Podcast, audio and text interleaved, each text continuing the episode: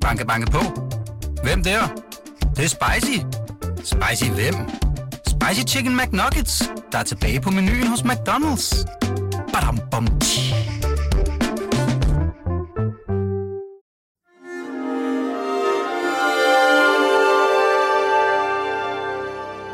Du lytter til Avistid, en podcast fra Weekendavisen. Ждем, ждем ж якихось новостей хороших. We have no other choice but defend our city, our capital, and our They country. will lose tanks every street, every block, every crossroads. I I don't want to leave my city. I don't want to leave my country. It's, it's hard to be to, to know that you may not uh, wake up tomorrow and it's scary. Hver morgen, når jeg vågner og åbner min telefon, er det første, jeg tjekker selvfølgelig nyhederne fra Ukraine, og ikke mindst er slaget om Kiev nu gået i gang. Har du det også sådan, Anna Libak? Ja, det har jeg fuldstændig. Mens den her krig har stået på, så er jeg begyndt at vågne omkring klokken 4. Og øh, der i starten, der gik jeg ind og tjekkede øh, nyheder på øh, noget, der hedder Pravda.com øh, UA, øh, som, som øh, opdaterer løbende. Men det holdt jeg faktisk op med, fordi at så er det svært at falde i søvn igen. Fordi det er så forfærdeligt. Fordi det er så forfærdeligt, at man ved, så mange mennesker, uskyldige mennesker, står til at dø. Og lige nu kommer de mest forfærdelige historier jo fra Mariupol, øh, byen ved Sortehavet, hvor indbyggerne udsættes for det rene og skære terror øh, i de her dage. Og samtidig går de fleste og tænker, er det også det, der er i vente fra hovedstaden Kiev. Hvad planlægger Putin at udsætte byen for? Avistid i denne her uge handler om Ukraines hovedstad, og sammen med dig, Anna, skal jeg prøve at tegne et portræt af byen, dens betydning og vilde historie, og også betydning for dig, Anna Libak. Du er vores udlandsredaktør. Du har beskæftiget dig med både Rusland og Ukraine i mange, mange år. Og så har du opholdt dig rigtig meget i Kiev også. Historien har jo været grum ved den ukrainske hovedstad, og det er der selvfølgelig blevet skrevet sange om. 22 июня Ровно в 4 часа Киев бомбили, нам объявили, что началась война. Киев бомбили, нам объявили, что началась война. Hvad er det, er vi hører?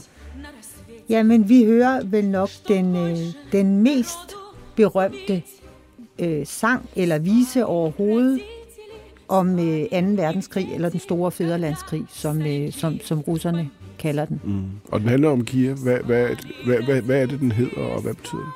Jamen, den starter med 22. juni. Ja, den 22. juni, Rovnev Chichiri Chisa, præcis klokken 4, Kiev Bambili, blev Kiev bombet Nam Abivili, øh, og vi, sådan fik vi besked på, at krigen var startet.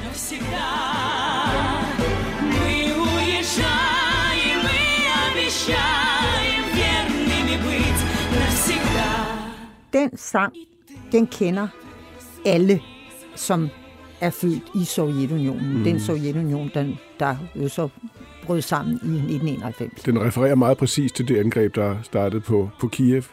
Den 22. juni 1900... Ja, Er det, det er jo Operation 41? Barbarossa. Mm. Altså, de, de når jo ikke øh, helt frem til Kiev, men der er jo luftbombardementer, og der kan man ikke udelukke, at der også kan have været luftbombardementer over øh, Kiev i 41 den 22. juni. Og det, der er at sige om den sang, det er, at, at ham, der skrev den, angiveligt faktisk skrev den på dagen. Mm. Øh, han hed Boris øh, Karvenjov, og melodien, fordi det lever, den lever jo også i kraft af melodien, og ikke kun teksterne om, hvordan nu kommer tyskerne og, øh, og bomber os, og den handler også om, hvordan de når helt frem til Moskva, før de faktisk bliver, bliver slået tilbage og hævnens time. Hvad tænker folk i Kiev på, når de hører den sang her i radioen? Jamen, øh, altså de tænker, øh, det, det, det er frygt og bæven og angst for, for, for det, der skal ske. Mm. Det er det. De bliver mindet om deres historie, som altså men det gør de, sig stadigvæk. Fordi de fleste af versene handler jo om det der med, at man bomber os i morgenskumringen, fordi der ligger, jeg sover, og på den måde så dør flest mulige børn og flest mulige øh, voksne. Påvirker den dig, også dig, når du hører den? Ja, det gør den. Det gør den absolut, det må jeg sige. Øh, og, øh, og den, altså, der, der bliver jo refereret til den i forbindelse med, at Kiev er blevet øh, bombet under, under den her krig. Altså, det er jo noget, folk går og siger, og Zelensky har også nævnt den i mm. en af sine taler. Altså, han sagde øh, den 27. februar, da øh, Hvide Rusland også trådte ind i krigen, der sagde han, her klokken 4 blev øh, Kiev bombet fra øh, Hvide Rusland. Netop klokken 4. Вы знаете, Киев атаковали в 4 утра. В 4 утра. У кого-то такое чувство юмора, как в 1941 году. Der er nogen, der har sans for humor, var? Mm. sagde han. Og det var præcis den, altså den sang, han refererede til. Og det, er det, han henviser til, er selvfølgelig den helt utrolige, grumme, absurde ironi, jo sarkasme med modhager, der er i, at det nu er russerne. Jamen, der jeg er tror, jo det med vilje. befriet, der er befriet, der er befriet Kiev fra nazisterne, ja. som nu angriber. Men jeg tror, det er med vilje. Jeg tror, det er en ironisk pointe, at den sang har vi til fælles, og nu kan I kraftede med lære det. Mm. Jer, som, som er gået over til Vesten. Hvordan med vilje? Jamen med vilje på den måde, at de starter klokken 4, fordi altså, de starter med at bombardere Kiev. Ja. Jeg kan ikke lade være med, altså det er fuldstændig i overensstemmelse med Putins perfide humor, Så, øh, at, at for, for at øh, nu kommer den store, øh, den store fjende, ikke? mm. Nu kommer den store fjende, og, og, og som en påmindelse om, at denne her sang har vi til fælles, og I kender den lige så godt, øh, som vi gør, for I er os. Hmm. I er os, den russiske verden. Altså uden for den kender man ikke den det er jo sang. helt vildt. Jamen, jeg ved jo heller ikke, om det er sandt, men jeg kan godt forstå, at det er jo først, at Zelensky kommer i tanke om. Mm. 22 июня Ровно в 4 часа Киев бомбили, нам объявили, что началось Det her optager dig helt utrolig meget. Det er jo helt åbenlyst øh, for alle, der læser dig i, i avisen, lytter til dig, når du udtaler dig om Ukraine i offentligheden, og jo også for os, der går rundt om, om, omkring dig på redaktionen. Du er meget, meget optaget af det her. Du har også opholdt, opholdt dig meget i Kiev, fordi din mand på et tidspunkt var udstationeret som ambassadør til Ukraine fra 2015 til 17, og der kom du rigtig meget i byen øh, i de år. Hvordan vil du beskrive dit eget forhold til Kiev? Fordi han var, han var der ikke alene, han var der øh, sammen med min datter øh, på fem, mm. som startede i skole der. Altså, Kiev er smuk, Kiev er, er grøn, øh, den er øh, på mange måder minder den, dens bykerne øh, minder øh, mere om europæiske byer, øh, fordi der er stadigvæk sådan nogle brust, toppede brosten og kringlede øh, gader. Det er der ikke helt så meget sådan et sted som Moskva. Ikke at Moskva ikke er smuk, men der er jo brede mm. alléer ja. og prospekter. Og... Ja. Kan du ikke sætte på på, hvordan, hvordan, hvad, hvad, hvad byen betyder for dig? Altså, du har jo øh, boet mange år i Moskva også. Hvad betyder, hvad betyder Kiev for dig? Jamen, det er klart, at Kiev, fordi min, øh, min yngste boede der sammen med, øh, med min mand, ikke? Så, øh, så, så er det jo et savn, øh, der er i hjertet, når jeg tænker på Kiev. Men den betyder også noget for mig i, i den forstand, at øh, jeg løb meget i deres botaniske have. De har to store botaniske haver, og min, min mand boede i nærheden af den, den ene, og øh, det, det, det var vanvittigt smukt. Den var, den var misligeholdt. Altså, det var meningen, den skulle rumme forskellige landskaber fra hele Ukraine. Forskellige mm. gevækster, som man kunne se. Øh, sådan hvordan... Øh, altså, hvor, hvor, hvor øh, bredt fagnende floraen i virkeligheden øh, er i Ukraine. Mm. Det var de ikke helt lykkedes med. Men der sad sådan en gammel dame i et skur foran og øh, opkrævede penge, når man kom. Og øh, der var man, man kunne ikke få adgang til bo, botanisk have på alle tidspunkter af, af døgnet. Og så en dag, så kom jeg øh, netop, som hun var ved at lukke, og så, øh, så sagde jeg til hende, åh nej. Øh, og så siger hun, nej, jamen, det er ikke noget problem. Nu skal jeg vise dig et hul i hækken. og så førte hun mig derhen, og så, sag, så sagde hun så til mig, "Øh, og hvis jeg er, kan du jo altid komme ind. Og så gav jeg hende jo så øh, nogle grivner, øh, nogle penge for det, ikke? Det er også et billede på det ukrainske samfund, som der, der er også en bagside af det her. Og det er, hvis du har penge, ikke, så er der rigtig, rigtig mange ting, der kan lade sig gøre i Ukraine. Ja. Der er en ting, der illustrerer, at det her betyder meget for dig, det er, at du er jo, øh, vi er jo ikke normalt aktivister her på Avisen, og det kommer vi jo aldrig til at være, men, men du er alligevel personligt med i støttekomiteen, der samler ind til den, øh, det, det ukrainske militær. Hvorfor er du egentlig det? Jamen, det er jeg, fordi at ukrainerne beder om våben, og fordi jeg simpelthen ikke kan holde ud, at, at de ikke har muligheder for at forsvare sig. Det er den, det er den helt, altså det, den grundfølelsen, ikke? det er, tænk, hvis det var mig. Ikke? Nogen må give mig en mulighed for at forsvare mig. Altså, men dernæst vil jeg også sige, at det er jo også i Europas interesse, at øh, russerne kører fast i Ukraine. Mm. Men, du, men du siger, at du kan ikke lade være med at være med.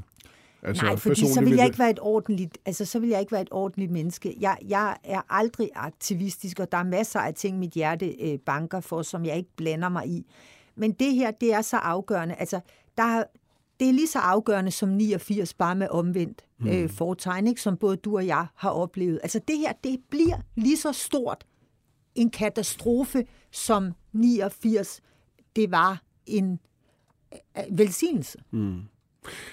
Vi har hørt her nu her, du har fortalt meget fint, hvad, hvad Kiev betyder for dig, og, og din historie med, med, med Ukraine. Hvad betyder Kiev for Vladimir Putin? Ja. Zelensky har sagt, at det er jo ironisk, at Pu- Putin vil bombe alle byers moder, fordi det, det kaldes Kiev. Fortæl lidt om det. Hvorfor, Ja. hvorfor, hvorfor kalder russerne øh, Kiev for alle byers moder? Jamen det gør, øh, det gør de, fordi at Kiev var centrum i den første statsdannelse. Østslaviske statsdannelse. Altså den, som er forløberen både for, for Rusland Mm. og for Ukraine og for øh, Hvide Rusland. Den første stat, som østslaverne havde, den var grundlagt i, øh, i Kiev. Og det var også herfra, at en anden Vladimir, og jeg tror, Vladimir Putin, han identificerer sig meget med ham, nemlig Vladimir den Hellige, han kristnede de slaviske folk. Han var Ruslands svar på Harald Blåtand. Fuldstændig.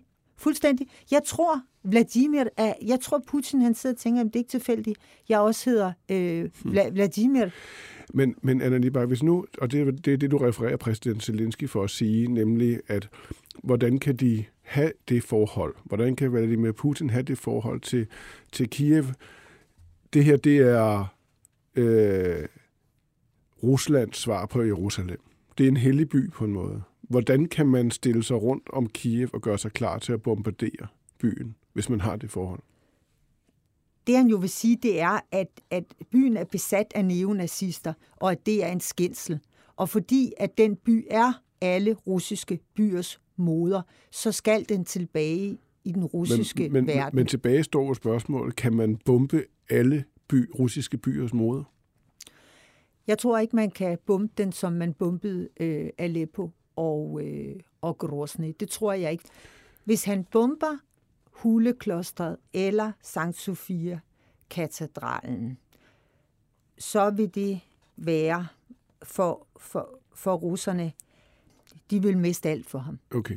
Og det er også derfor, at han ikke farer hårdere frem, tror Ja. jeg, endnu. Ja, men hvordan passer så, altså, hvordan, hvis, man, hvis, hvis, hvis Putin ser sig selv i spejlet og får øje på Vladimir den første, og ser sig selv som Ruslands frelser, og beder russerne, alle russere, om at gøre det samme, se sig selv i spejlet, hvor er Kiev så? Altså, hvad er det så for en fortælling om Kiev, han ønsker at viderebringe lige nu? Hvad er det, krigen så her handler om for Putin? det er at genrejse øh, den russiske civilisation, som han betragter som en distinkt civilisation.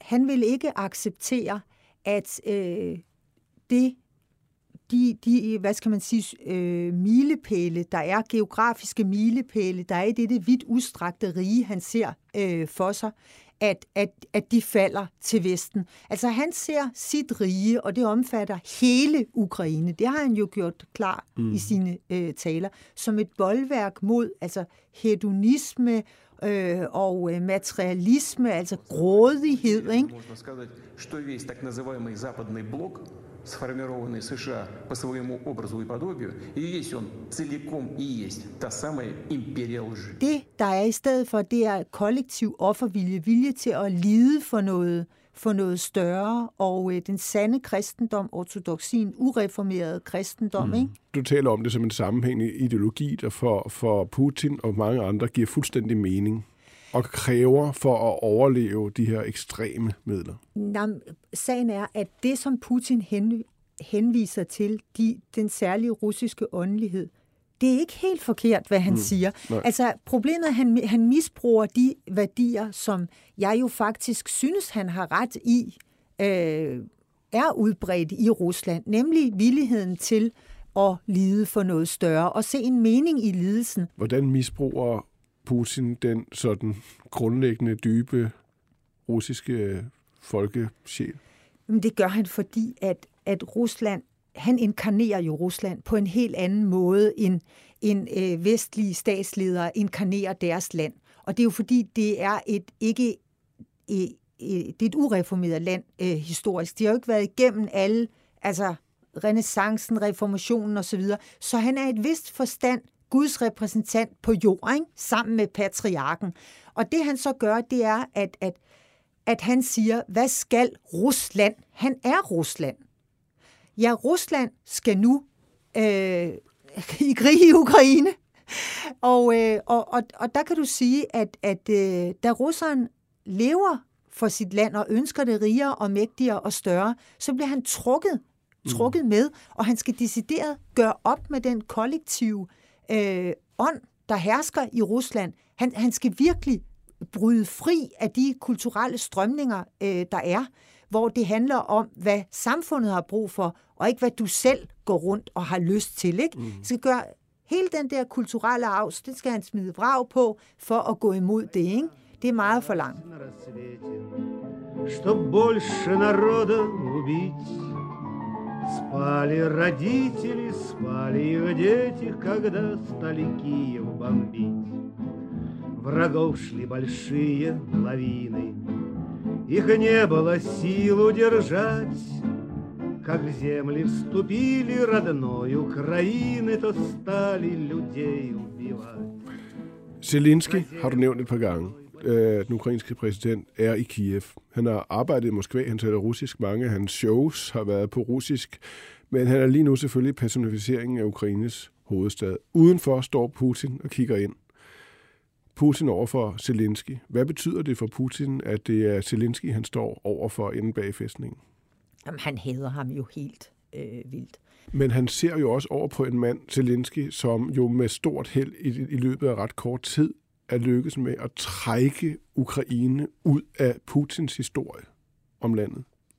Altså, det er alligevel ikke øh, ukrainere, som vil tage imod de russiske frelser med åbne arme og jubel. Det er alligevel ikke et land, som hører retligt hører til i det store russiske øh, rige osv. Ja. Altså, han, han har forpurret Han har fået, hele historien. Fuldstændig. Han har fået, fået øh, resten af, af verden, eller store dele af resten af verden, til at elske, Og store dele af ukrainerne. ja, til at elske ukrainerne. Ikke? Jo. Altså, det, det, det har han, øh, og det har han jo gjort, fordi at, at øh, Zelensky, han gør sig altid klart, hvad det er for et publikum, han taler til. Ja. Altså, han sætter sig simpelthen i tilhørendes øh, sted og overvejer, hvordan kan jeg bedst gøre Ja. dem begribelige, hvor helt forfærdelig situationen er i mit land. Ikke? Og så taler han i modsætning til Putin, forsøger han ikke at true sig til. Det gør Putin hele tiden. Han forsøger med frygt at få omverdenen til at gøre, som han vil. Men Zelensky, han forsøger at få omverdenen til det ved at appellere til det bedste i mennesker. Både sine øh, landsmænd og kvinder, mm. men også den vestlige verden. Nu vi taler om Kiev, man har utrolig meget lyst til at tage dig til. Og sådan havde øh, den polske vicepremierminister det også, ligesom den slovenske og tjekkiske premierminister. de tog sammen toget forleden til Kiev, hvor de holdt et pressemøde sammen med præsident Zelensky. The European Union has to give very quickly a candidate status and more than this, has to invite Ukraine to the European Union. You're not only defending your ho- homeland, you're not only defending the territory of the Ukraine and of the Europe, you're also defend, defending uh, something which we are calling uh, fundamental European values. You are not alone. Our countries stand with you. Europe stand with your country. Hvad tænker du om den rejse, Anna? Jamen, jeg bøjer mig i støvet. Altså, af respekt, vil jeg sige. Fordi at, at den har jo en kæmpe psykologisk betydning. Og, og her mener jeg, at den her har, altså, den vestlige øh, verden er lammet af frygt for Putin. Og i den situation, så har du så, så tre statsledere, som siger, øh, fuck det, vi tager simpelthen afsted. Selvfølgelig kan vi besøge øh, en selvstændig stats hovedstad, og hvis øh, russerne vil bombe os ihjel, jamen så må de jo gøre det, og så må vi jo tage den derfra og se, om NATO så reagerer. Altså det, det synes jeg er flot. Skulle, skulle der ikke have været flere med i den togvogn? Jeg vil da gerne se det med det Frederiksen, men nu ja. er hun jo... Nej, det, det kan man ikke forlange. Mm. Øh, selvfølgelig kan man ikke øh, forlange af nogen, at de skal sætte deres øh, liv øh, på spil for andre. Det er jo også det, der gør Zelensky til sådan en held. Yeah. Det er jo, at det er nemt nok at sige, sådan vil jeg også gøre. Ikke forlade Kiev, for jeg bliver bare, selvom jeg ved, der er snigmor, der øh, der render rundt øh, i Kievs gader og kun har til opgave at nakke mig hurtigst muligt. Ikke? Mm. Men ingen af os ved jo, hvordan vi ville reagere, før vi faktisk øh, stod der. Det ved mange i Kiev heller ikke, for de ved jo ikke helt, hvad det er, der præcis kommer til at ske. Men krigens udfald står og falder med hovedstaden, i hvert fald hvis man spørger militæranalytikerne. Prøv lige at høre Anders Puk Nielsen fra Forsvarsakademiet, og hvad han siger om Putins muligheder for at få kontrol over byen. Kiev er afgørende for, at øh, russerne kan vinde krigen om Ukraine på den, på den lange bane. Ikke? Øh, og øh, også hvis der skal en forhandlingsløsning til, så vil det være vigtigt for dem at kunne omringe byen og, øh, og kunne belejre Kiev for at, at kunne forhandle noget sådan substantielt hjem. Fordi så længe Kiev er åbent og ikke har øh, problemer med at få forsyninger ind, og man kan rejse ind og ud af byen, så er det virkelig svært for, for russerne at lægge et rigtig hårdt pres på øh, Zelensky. Øhm, det vil kræve, at russerne de øh, sender flere styrker til Ukraine, fordi øh, de skal altså til snart at have roteret nogle af de enheder, der er indsat ud af området, så de kan genopbygge kampkraft. Så det vil kræve, et, at krigen bliver en del længere. Det vil kræve, at russerne begynder at sende flere styrker til. Det vil måske også kræve en våbenhvile i en periode, hvor russerne får reorganiseret. Og så kan de prøve igen måske om, om en måned, to måneder, øh, i, i et nyt forsøg på at, at prøve at komme ned til Kiev. Fordi på nuværende tidspunkt, der er det i hvert fald ikke realistisk, at de kan. Hvad tror du, Anna? Hvad er det for scenarie, vi står overfor? Jamen, jeg tror, at de... Altså, deres første prioritet er at få dræbt Zelensky. Og det er derfor, der er flere hundrede mennesker, de har, de har sendt ind i, i byen. Fordi uden ham vil modstandskraften, forestiller jeg mig, blive voldsomt svækket. Det er ikke sådan, at parlamentsformanden han bare lige kan øh, tage over. Men ellers så øh, lader det jo til, de er ved at omringe byen, så, øh, så lader det jo til, at de vil forsøge at belejre den, ligesom med Mariupol. Og, øh, og det igen, der er der jo en uhyggelig parallel til, øh, til 2. verdenskrig, hvor øh, Leningrad, øh, det nuværende St. Petersborg, var belejret i, i 900 mm, dage, hvor, tre år. Ja, tre Knap år, tre ikke? år, ja. Hvor, hvor Hitler, han netop belejrede dem, fordi han ville også have med befolkningen, så den skulle, den skulle sultes ihjel. Altså simpelthen, de, den, den skulle sultes ihjel. Og en af dem, der døde der, ikke, det var Putins øh, ældre bror. Han var ikke selv født, Putin er født i 52. Øh, men det var, det var Putins ældre bror, Vitya, han døde som toårig. Øh, fordi hans familie mm. er jo derfra, og hans mor øh, overlevede øh, krigen, og hans, øh, det gjorde hans, øh, hans, hans far også, men hans øh, helbred blev voldsomt øh, svækket. Han deltog i forsvaret af Mm. øh, Så, så, så også der er der den der historie fra 2. verdenskrig, der hele tiden spiller samtidig med det, vi Jamen, ser det er jo så uhyggeligt, men det er jo, og, og, og jeg kan godt forstå, at du undrer dig over, jamen hvorfor vil, vil, vil øh, russerne, så at sige, deres adfærd, hvorfor vil de kopiere øh, nazisterne? Det er da helt vildt, men det er jo slet, slet ikke den historie, som russerne selv får fortalt. Mm. Altså det skal man være opmærksom på, ikke? De, Det, ja, helt klart, Anna. Øh, så den belejring, den ser du øh, for dig. Den er sådan set allerede øh, ved at blive... Den er, de er i gang med at etablere en belejring. Der er også en mulighed for, at der kan være en langstrakt bykrig. Og den tredje mulighed er et bombardement, der minder om noget, russerne har lavet før. Det tror du ikke rigtigt på. Nej, det tror jeg ikke på. Jeg tror ikke, at man vil bombe øh, Kiev til grunden, og det er jo netop fordi, at hvis det er herfra, at Rusland blev kristnet ikke? af Vladimir, den hellige eller den store eller den første, øh, han har mange øh, tilnavne, så er det jo helt absurd, at, øh, jamen, at, at, men, men, men hvad at så, Anna? sønderbombe... Ja, men hvad så? Hvad så? Ukrainerne overgiver sig ikke. Russerne står udenfor. Omringer byen, belejrer byen. Hvad, hvad, hvad er det så, der er i vente? Jamen det der er øh, at, at i, i vente, det er et, et meget langstrakt øh, forløb. Altså det er jo, der kunne jeg jo øh, sige, øh, som, som talibanerne ikke, at amerikanerne øh, de har uret, men vi har tiden. Altså, øh, og Putin har givet sig selv øh, den mulighed i forfatningen, at han kan sidde til 36, så han har god tid. Mm. Øh, så jeg tror ikke, at øh, ingen af parterne vil give sig, og jeg håber, at vi, vi hjælper øh, ukrainerne til, at de heller ikke behøver at give sig.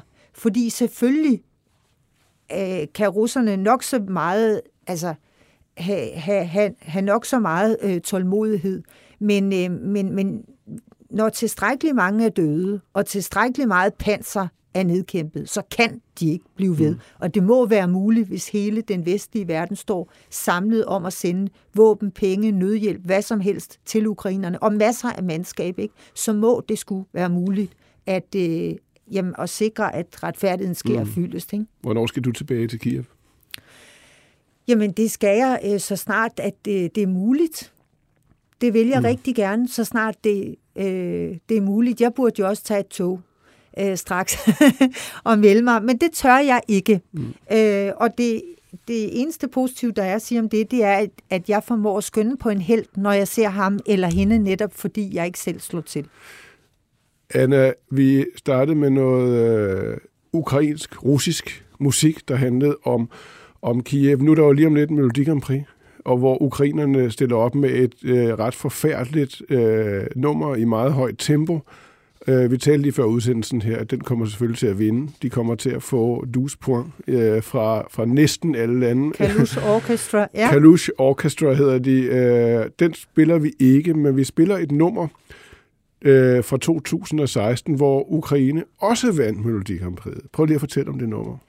Ja, det er Jamala med nummeret 1944, der handler om dengang Stalin deporterede krimtatarerne til Centralasien. Historien flyder sammen. Historien Igen. flyder sammen, og, Og den vandt jo fordi af sympati for, at nu havde russerne annekteret Krim, og derfor så kommer Kalush Orchestra jo også til at vinde, fordi russerne nu bomber løs i hele Ukraine. Ja. Eller som man jo ofte siger om den slags historien, er ikke slut. Den er ikke engang historie. Programmet her blev produceret og tilrettelagt af Birgit Nielsen Petersen og Lea Skovby Børk. Mit navn er Martin Krasnik. Strangers are coming, they come to your house. They kill you all and say, We're not killed, not killed. Where's your mind? Humanity cries. You think you are God, but everyone dies. Don't swallow my soul. Our souls.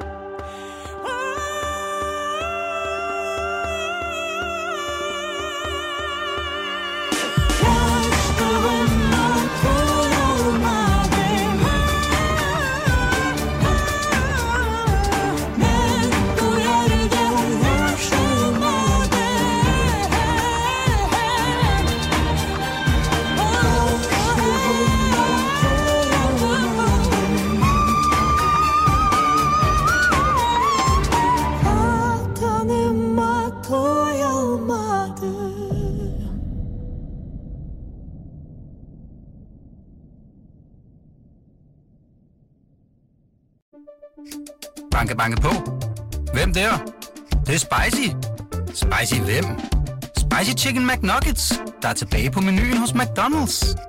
Badum, bom, tji.